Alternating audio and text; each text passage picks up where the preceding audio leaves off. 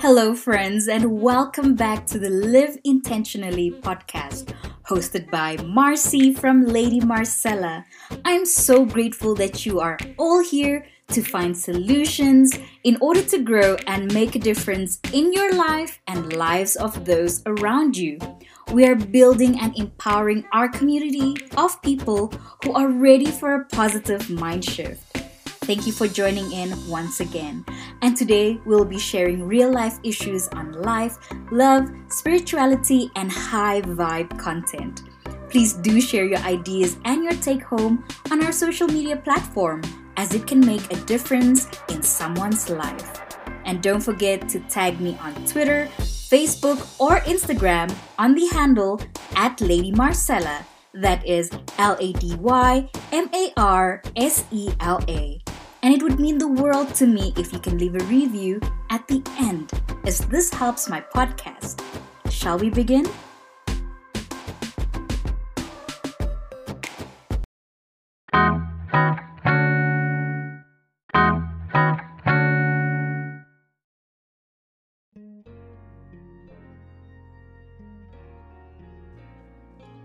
Hello friends! Hi teman-teman semua! Alright, I realize this is how I start off my vlog, my reels, and now my podcast. Hi teman-teman semua! Hello friends! So, today I want to discuss with you, um, how should I say? The topic of not giving up on yourself. So, don't give up on yourself. Why is it that it's so easy to put our dreams and goals on hold as we sacrifice our life for others.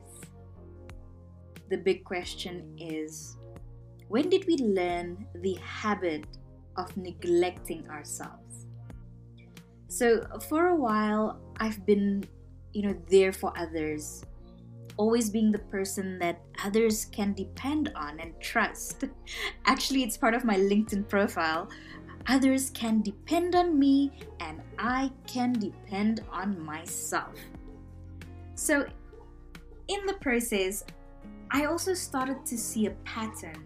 Although I'm very reliable and I'm trustworthy, and others can depend on me to finish whatever they need me to finish, I also became a yes girl.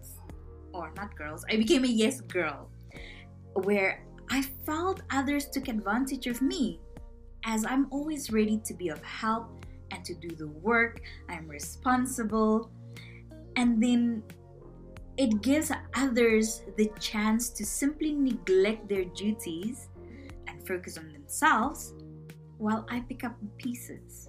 I know this sounds a lot like I'm complaining, but you know, I guess this is a um, out of experience in group assignments during my uni days, where Marcy like be be partnered up with Marcy because you know she'll do the work.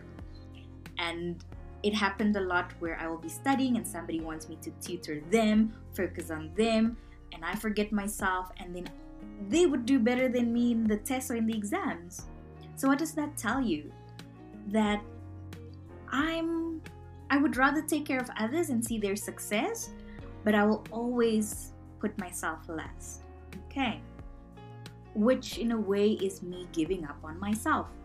So then, which lead to this question of how can I expect others to take care of themselves when I'm not taking care of myself? Am I not number one in my world? Am I neglecting myself? All these questions in my head, and the only answer I can give to myself is that others before me. So, yeah, I gave up on myself. Yeah, I'm neglecting myself. So, as I sat down and discussed this with my psychologist, wonderful person, and I suggest that everybody should have a psychologist if they can afford a psychologist because or even a life coach because it just helps you get back on track it helps you focus on yourself Anyways, as I go on and on about the things on my plate and the people that I need to take care of, what is expected of me as a daughter, as, you know, a sister, as somebody in this world, there was a question that my psychologist asked me, which I couldn't really answer. or, you know, I was hesitant, or I, it took me a while to answer. Is that she said, But Mars, you take care of everyone else. But who is taking care of you? It hit me like a wrecking ball. Thank you, Miley Cyrus, for that song. In the same breath, I said, You know what? I take care of me because I give up on myself so often to make everyone around me comfortable without even knowing. And you know, fast forward to a couple of months later, I did some inner healing and worked on myself. I find that the key to life is to understand and accept that we are all the main lead, the main character in our lives, and others are simply supporting roles. And it is when you start to make yourself a supporting role in your own world, is how you will know that you have given up on yourself, you have given up on your wants and needs, you have neglected yourself. And when you have given up on yourself, is when you start to bump into problems. And I know a lot of this happens to women because we are taught from a young age to be selfless, to be always taking care of those around us, from our parents to our children, which is not a bad thing. It's not a bad thing to take care of others. It starts becoming bad when you start to neglect yourself. So don't worry, I'm going to explain some more. So how do we get back to ourselves? How do we not give up on my on ourselves, on myself? Yes, on myself and ourselves and still be this person who is loving and caring. So lately I start off with um you know identifying the fact that I have not been taking care of myself. So first it's that being aware and identifying that okay, you know what? I'm not taking care of myself in this area of my life. An example, I haven't been taking care of my health. I was fasting, it was Ramadan last month, and now it's over. All that celebration, all that eating, all that tons of sugar that I've been consuming is already an indication that I have neglected myself, neglected my health. But I choose to accept that yes, I am now currently in this timeline, I'm not taking care of myself, but now I'm going to make a conscious decision to get back into my exercise routine. So, right now, I'm not able to go to my yoga classes, uh, yoga slash dance classes, due to clashes in my calendar. But I am willing to take an hour off three times a week to do yoga on my own because my health is important to me. So I will not give up and punish myself because of all those yummy, not so healthy good food, or are they bad food? But they're yummy, okay, not so healthy food, but instead, I shall start to make that plan to get back into my routine. So I'm not going to say, oh, you know, I'm already here eating all those sugar, might as well. No, that is me going back into neglecting myself, giving up on myself. But if I say, okay, I've been on holiday, I had ice cream for breakfast, that was fun. That was great. I didn't feel good afterwards, but at that moment, it was so nice to have a pistachio ice cream for breakfast. But now I'm back into my routine. Now it's my responsibility to focus on myself, on my health again. So, another example is that in the past, I've actually said this in a couple of podcasts, is that I don't have any boundaries. So, I would always sacrifice myself and my time.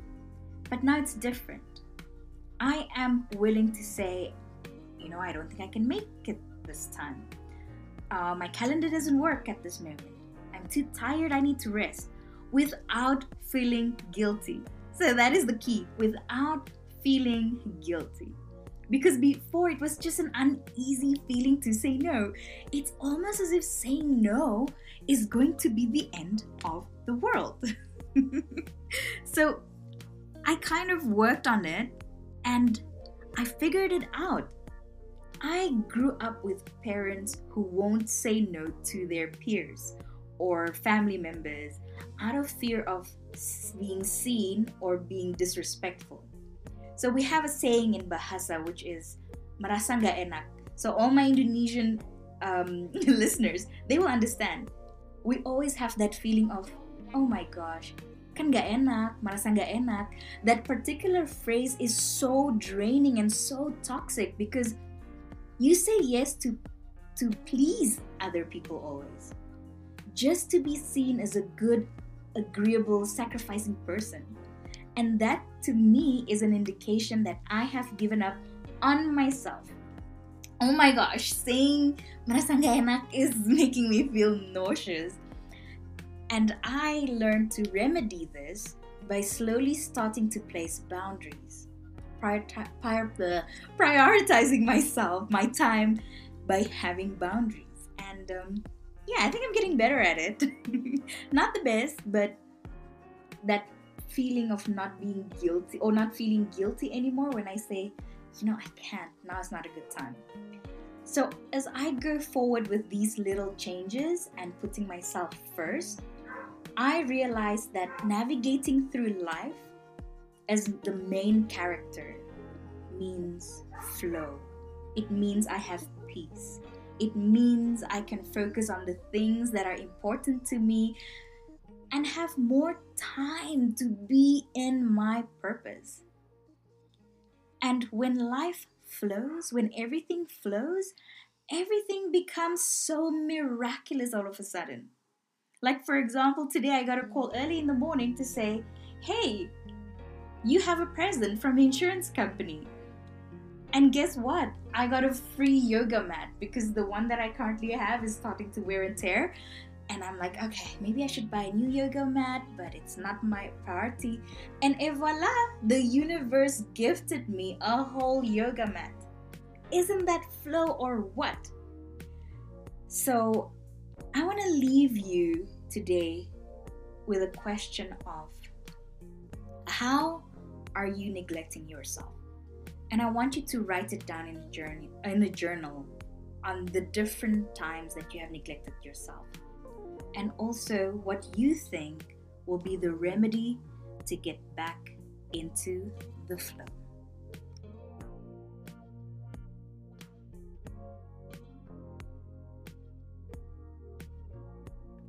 Thank you so much for tuning in today. You have been listening to the Live Intentionally podcast with Marcy at Lady Marsela. It would mean the world to me if you can leave a review, especially if you're listening on iTunes, as this helps my podcast be heard by many more people. Cheers to a better mind shift and may good energies surround you